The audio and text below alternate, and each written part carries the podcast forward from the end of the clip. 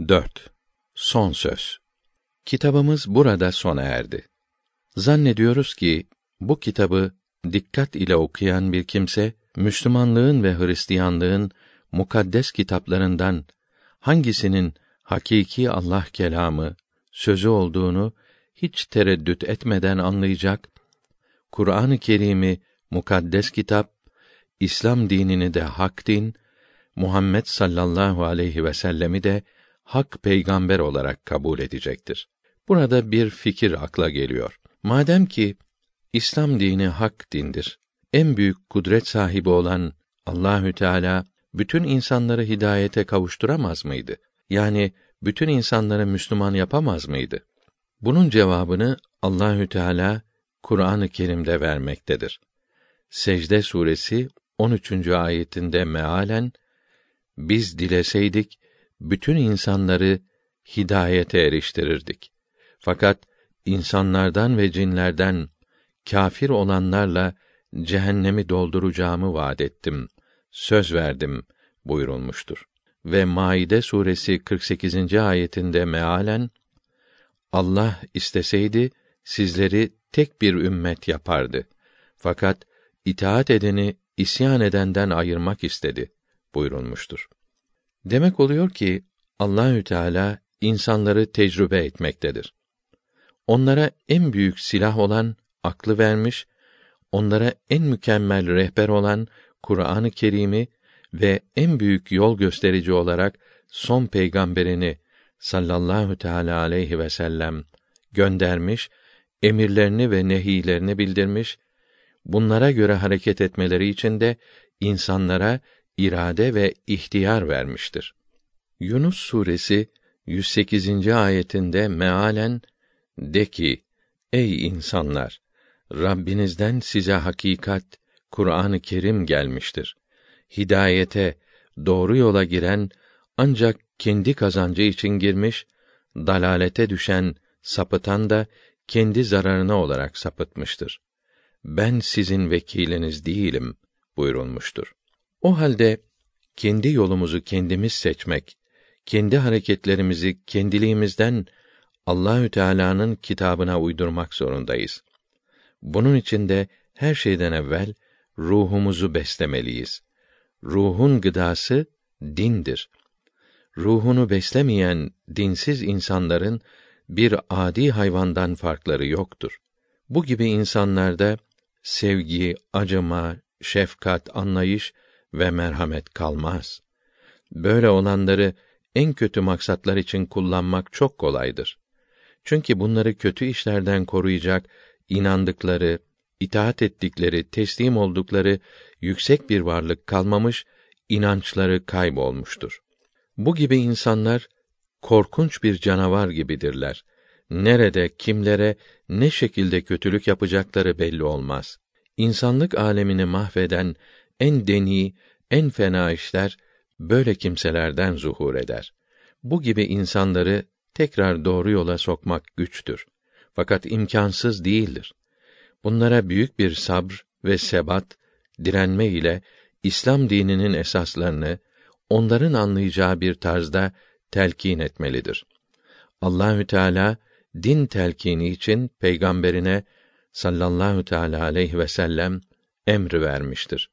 Nahl suresinin 125. ayetinde mealen Ey Muhammed Rabbinin yoluna hikmet ile güzel öğütlerle çağır. Onlarla en güzel şekilde tartış. Doğrusu Rabbin yolundan sapanları daha iyi bilir buyurulmuştur. Unutmayın ki bildiğiniz iyi ve doğru şeyleri bilmeyenlere en güzel tarzda öğretmek üzerinize farzdır. Allahü Teala'nın kat'î emridir. Bu vazifeye emri maruf denir. Bu bir ibadettir. İlmin zekatı bilmeyenlere ilmi öğretmekle ödenir. Bu çok hayırlı bir iştir. Dinimiz alimin mürekkebini şehidin kanından eftal tutmakta, hayırlı iş görmeyi nafile, fazla ibadetten üstün saymaktadır. Bugün Müslüman memleketleri ağır sanayide geri kalmışlardır. Hristiyanlar bunun sebebini İslam dininin ilerletici değil, uyuşturucu bir din olmasında göstermektedirler ve medeniyetin ancak Hristiyan dini sayesinde elde edileceğini ileri sürmektedirler. Bunun ne kadar saçma bir iddia olduğunu söylemeye lüzum yoktur. Medeniyet büyük şehirlerin ve insanların rahat ve huzur içinde yaşamaları için lazım olan sanatların ve adaletin kurulması demektir. Yalnız ağır sanayi medeniyet değildir. Hristiyan olmayan Japonların en ileri Hristiyan memleketlerini nasıl geçtiğini yukarıda anlatmıştık. Yahudi olan İsrailliler de içinde çöl piresinden başka canlı bir varlık bulunmayan yerleri zengin ormanlara ve ziraat, tarım topraklarına çevirmişler.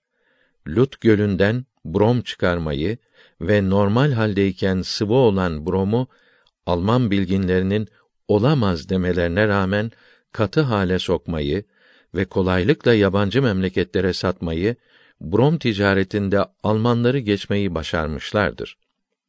Demek oluyor ki medeniyetin Hristiyan diniyle hiçbir alakası yoktur. Tam tersine medeniyeti emreden İslam dinidir.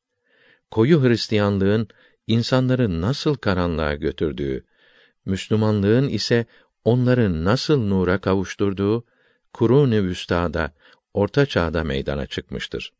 Hristiyanlığın en kuvvetli olduğu, Avrupa'ya hakim olduğu Orta Çağ'da Avrupa'da medeniyet namına ne vardı? O zaman Avrupa cehalet, pislik, yokluk, fakirlik, hastalık ve papazların zulmü altında inim inim inliyordu. O zaman Avrupalılar ne hela ne banyo bilmezlerdi. Yine o zamanda İslamiyetin emirlerine uyan Müslümanlar ilimde, fende, ticarette, sanatte, ziraatte, edebiyatta ve tababette çok ileri gitmişler, dünyanın en büyük medeniyetini kurmuşlardı. Halife Harun Reşit Fransa kralı Şarlman'a bir çalar saat hediye göndermişti. Saat çalınca kral ve maiyeti içinde şeytan vardır diye kaçmışlardı. Müslümanların bugün geri kalmalarının sebebi dinlerinin emirlerine itaat etmemeleri, ona uymamalarıdır. Bunu birçok defalar yazdık, anlattık. Fakat biz bugün hala bundan yüzyıllarca sene evvelki medeniyetimizle iftihar ediyor, bugünkü halimizi hiç düşünmüyoruz. Eski ile iftihar olunabilir fakat yalnız onu misal göstermek ayıptır. Biz bugün de terakki göstermek zorundayız. Bir İngiliz masonu olan Reşit Paşa'nın hazırladığı 1255 miladi 1839 Tanzimat fermanı ile yüzümüzü batıya çevirdiğimizi ilan ettik. Birçok şehirlerde mason locaları açıldı. Fakat bu taklitçilik zevk ve safada oldu. İlmde, fende ve çocuklarımızı İslam'ın güzel ahlakıyla yetiştirmekte ecdadımız gibi çalışmadık. Dinimizin gösterdiği yola ve peygamberimizin sallallahu teala aleyhi ve sellem üstün ahlakına gericilik denildi. Bizden tam 29 sene sonra 1284 miladi 1868'de batıya dönen Japonlar bizden kat kat ilerlediler. Hem de batıl dinlerinden hiç ayrılmadan. Medeniyet yarışında öndeyken tanzimattan sonra ilm ve irfan bırakılıp nefse ve şeytana uyuldu. Bu İngiliz afyonu devlet adamlarını uyuttu. Bugün yeniden hamle yapmak, Batı ile aramızdaki mesafeyi azaltmak, onlara yetişmek, hatta geçmek zorundayız. Bu da boş lafla, nutuk çekerek olmaz. Ecdadımızın yoluna dönmeliyiz. 1979 yılında Türkiye hakkında mühim bir makale yazan ve hatta bir kitap hazırlayan Alman tarihçisi, Türkolog Doktor Friedrich Wilhelm Fernau Türkler kendilerini Avrupalı addediyorlar. Vakıa onlar gibi Asya'dan gelmiş olan ve onların akrabası sayılan Macarlar ve Bulgarlar Avrupa'ya yerleşmiş, bu muhitte uzun zaman Avrupalı gayretini alarak fende Avrupalılaşmışlardır. Türkler tam Avrupalı değildir. Türkler diğer milletlere benzemeyen bir millettir. Şimdiki halde Türkler Batı sanayini taklit ediyorlar. Fakat henüz tamamen içerisine girmemişlerdir demektedir. Şimdi ecdadımızın yolu nedir? Bunu inceleyelim. Medeni bir insan her şeyden önce güzel ahlaklı, dürüst ve çalışkandır. Önce din terbiyesi almış, fen bilgilerini de öğrenmiştir. Sözü, özü doğrudur. İşlerini son derece dikkat ile başından sonuna kadar takip eder. Gerekirse iş saatinden fazla çalışmaktan hiç çekinmez. Böyle çalışmaktan, iş görmekten zevk alır. Yaşlansa bile kolay kolay işinden ayrılmaz. Memleketinin kanunlarını son derece sayar. Amirlerine itaat eder. Kanun dışı hiçbir iş yapmaz.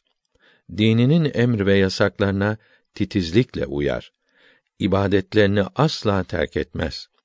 Çocuklarının imanlı, ahlaklı yetişmelerine çok ehemmiyet verir.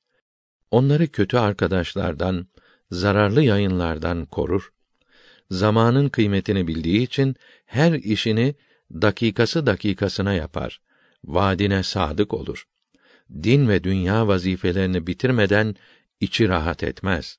Bir işi tesvif etmek, yarına bırakmak şöyle dursun, yarın yapılacak bir işi bugün yapar. Ecdadımızın bu meziyetlerine sahip olursak, maddi ve manevi yükselir, her işimizde muvaffak olur, Rabbimizin rızasını kazanırız. Garplılar böyle midir diye sorabilirsiniz. İmanları, ahlakları şüphesiz böyle değildir. Hele ikinci Cihan Harbi'nden sonra sayıları artan sapık fikirli, adi ruhlu insanlar başkalarını da bozmaktadırlar. Fakat yukarıda yazdığımız gibi olmaya ve sapık fikirleri terbiye etmeye çalışmaktadırlar. Zahiri temizliklerine gelince İslam dininin emrettiği temizliği tatbik ediyorlar. Bazı sokaklarda tek çöp parçası yoktur. Parklar bir çiçek deryası halindedir. Her taraf, her dükkan, herkes ve görünüşleri tertemizdir. Şimdi lütfen Kur'an-ı Kerim'in ve İslam dininin bize emrettiği şeylere dikkat ediniz. Bunlar bize ahlakımızı ve bedenimizi ve kullandığımız şeyleri temizlemeyi emretmiyorlar mı? O halde demek oluyor ki hakiki medeniyet esasları bizim dinimizde bulunmaktadır ve Kur'an-ı Vüsta'daki öve öve bir türlü bitiremediğimiz İslam medeniyeti ancak bu sayede meydana gelmiştir. Şimdi biz ne yapıyoruz? Her şeyden evvel tembeliz. Allahü Teala'nın emr ve yasaklarına ehemmiyet vermiyoruz. Zevkimize düşkünüz. Bir işe başladıktan biraz sonra gevşiyoruz. Bulgarlar bir işe Türk gibi başlamalı, Bulgar gibi bitirmeli derler. Çabuk yoruluyoruz. Adam sendeciyiz. Bir bina yaparız, tamirine üşeniriz. Memleketimizdeki dedelerimizden kalma muazzam sanat eserleri bakımsızlık ve tamirsizlikten dolayı harap olmaktadır. Az çalışıp çok kazanmak isteriz. İşte bu korkunç arzu işçilerimizi greve fakat daha fenası birçok gençleri zararlı yollara sürüklemektedir. Kendi kötü emelleri için bu zavallılara para, menfaat sağlayan yurt dışındaki hainler ve onların tuzağına düşmüş olan içimizdeki soysuzlar bunları sabotajlarda, adam öldürmekte kullanmaktadır. Kolay para bulan bu zavallılar iş yapmak yerine katil olmayı seçmektedirler. Bunun yanında lüzumsuz kan davaları, mezhepsizlik ceryanları da bizi birbirimizden ayırmaktadır. Sırası gelmişken tekrar bildirelim ki İslamiyette dört hak mezhep vardır. Bunların itikatları, inanışları birbirlerinin aynıdır. Dört mezhebin hepsi ehli sünnet itikadındadır. Kur'an-ı Kerim'de ve hadis-i şeriflerde açıkça bildirilmiş olan emr ve yasaklara uymakta hiç ayrılıkları yoktur. Yalnız açıkça bildirilmeyenleri anlamakta ayrılmışlardır. Bu kadarcık ayrılıkları da Allahü Teala'nın Müslümanlara rahmetidir. Sıhhatleri, çalıştıkları ve yaşadıkları yerler başka başka olan insanlara hangi mezhebe uymak kolay gelirse onun fıkıh kitaplarına göre ibadet ederler. Tek bir mezhep olsaydı herkes buna uymaya mecbur olurdu. Bu da çok kimseye güç gelirdi. Hatta imkansız olurdu. Dört mezhebin herhangi birine uyan Müslümana ehli sünnet denir. Bunlar birbirlerini kardeş bilirler. Tarih boyunca dövüştükleri hiç görülmemiştir. Mezhepçilik yapmazlar. Yani diğer üç mezhebi kötülemezler. Dördünün de cennete götüren yol olduğuna inanırlar. Bir kere ehli sünnet olan bütün Müslümanların kardeş olduğunu unutmamak gerekir. Aradaki mezhep farkları onları kardeş olmaktan ayırmaz. Ehli sünnet olmayan Müslümanlarla olan farklar da ancak onlarla karşı karşıya oturup farklı meseleleri ilmi bir tarzda tartışmakla halledilir. Yoksa silah zoru ile değil. Memleketin kanunlarına karşı gelmemek, büyüklerine saygı göstermek hepimizin borcudur. Bunları yıkmaya kalkmak en büyük ahmaklıktır. Kanunsuz bir memleket anarşi içindedir demektir. Yıkılmaya mahkumdur. Hele komünizme bağlanmak en büyük aptallıktır. Çünkü bugün komünist memleketler din düşmanlığının ve zulmün zararlarını anlayıp hürriyet şartlarına dönmektedirler. Rusya'da bugün eskiden kaldırılan mirasa konmak, bir ev hatta bunun yanında bir de sayfiye sahibi olmak ve daha birçok haklar geri verilmektedir. Polonya'da grev hakkı kabul edilmiştir. En koyu komünist olan Çinliler bile nihayet hür memleketlerin hayat tarzına dönmüşlerdir. Hatta yeni sanat tarzlarını öğrenmek için Fransa'dan mütehassıslar getirmişlerdir. Komünist memleketler de hürriyet ile idare olunan memleketlerdeki karma ekonomiye dönmekte, yıktırılan mescitler tamir edilmektedir. Bilindiği gibi karma ekonomide bazı tesisler devlet tarafından fakat geri kalan işletmeler halk tarafından idare olunur. Demir gibi, kömür gibi ağır ve pahalı sanayinin işletilmesinde hükümetin yardımı şarttır. Bizde de bu usul tatbik olunmaktadır. Şimdi komünist memleketler de bu usule dönmekte, ticaret ve sanayinin bir kısmı halka açılmaktadır. Yakın bir gelecekte fikr ve din hürriyetine de kavuşacakları şüphesizdir. Bütün dünya insan haklarını tanıyacaktır. Sosyal adalet demek bazı budalaların zannettiği gibi aylak dolaşanlara, çalışanların ve bu sayede zengin olanların mallarını dağıtmak demek değildir. Gece gündüz çalışmayan bir tembele hiçbir kimse beş para vermez. Komünist memleketlerinde insanlar durmadan çalıştırıldıkları halde karınlarını güç bela doyurabilmektedir.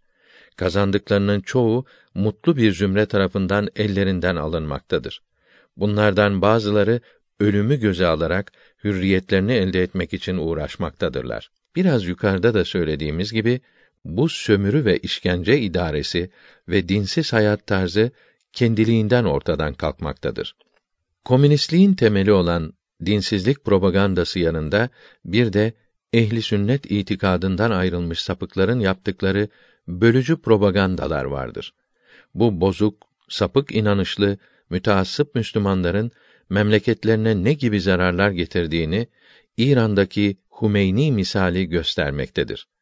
Vehhabiler ise hakiki İslam alimlerinin bildirdiklerine uymayan inanışlarını ve tamamen keyfi olan hukuk anlayışlarını tatbik etmeye kalkarak dünyada İslam dini hakkında kötü kanaatler doğmasına sebep olmaktadırlar.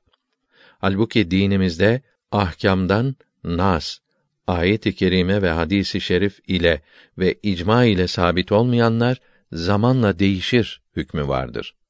Bin sene evvel o günkü şartlara göre en mükemmel sayılan bir içtihat bugünün şartlarına uygun düşmeyebilir. Allahü Teala bunu bilip ona göre değişiklikler yapabilmemiz için derin alimlere yani müçtehitlere rahimehumullahü teala akıl, ilm ve takva denilen üç mühim kuvvet vermiştir. Sonra gelen alimler bin sene önce yapılan içtihatlar arasından zamana uygun olanları seçip kitaplara yazmışlardır. Önce ehli sünnet alimlerinin rahimehumullahü teala bildirdikleri doğru imanın ne olduğunu öğrenelim. Sonra bu öğrendiğimize uygun olarak inanalım. İmanı bozuk olan kimse Allahü Teala'nın rızasına, sevgisine kavuşamaz. Onun rahmetinden, yardımından mahrum kalır. Rahatı, huzuru bulamaz. İmanımızı düzelttikten sonra ahlakımızı da düzeltelim. İslamiyete sımsıkı sarılalım. Yani Allahü Teala'nın ve peygamberimizin sallallahu teala aleyhi ve sellem emirlerine ve yasaklarına uyalım. Onun farz ettiği ve peygamberimizin sallallahu teala aleyhi ve sellem bildirdiği ibadetlerimizi yaparak kalplerimizi temizleyelim. Haram ve mekruh olan yasaklardan sakınarak nefslerimizi ve sıhhatimizi ıslah edelim. Böyle yapanların kalbi hep iyilik yapmak ister. Kötülük yapmak hatırına bile gelmez. Ruh ve kalp temiz ve beden kuvvetli olunca el ele vererek kardeşçe ve son derece dürüst olarak çalışmak kolay olur. Din düşmanlarının ve münafıkların ve mezhepsizlerin sözlerine, propagandalarına aldanmayalım. Eğer böyle hakiki Müslüman olur ve faydalı işler yaparsak, yukarıda Kur'an-ı Kerim'in Tin suresinde beyan buyurulduğu gibi Allahü Teala bizden razı olacak, bize yardım edecektir. Eğer imanımızı düzeltmez ve Muhammed sallallahu aleyhi ve sellemin dinine uymaz ve hayırlı iş görmez, sapık, bozuk inanışlar uğruna dövüşür veya kendi şahsi menfaatlerimiz için gayri meşru yollara saparsak ve kadınlarımızın ve kızlarımızın avret mahallini örtmezsek Allahü Teala bizi aşağıların aşağısı yapacaktır. O zaman vay halimize.